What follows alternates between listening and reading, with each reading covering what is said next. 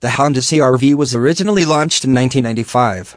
However, it's important to note that the iconic SUV made its way to the US market in 1997.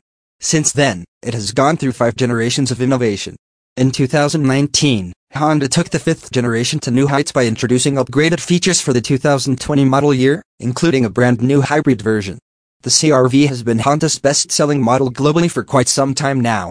Records show that in 2020, 736,980 models were sold worldwide.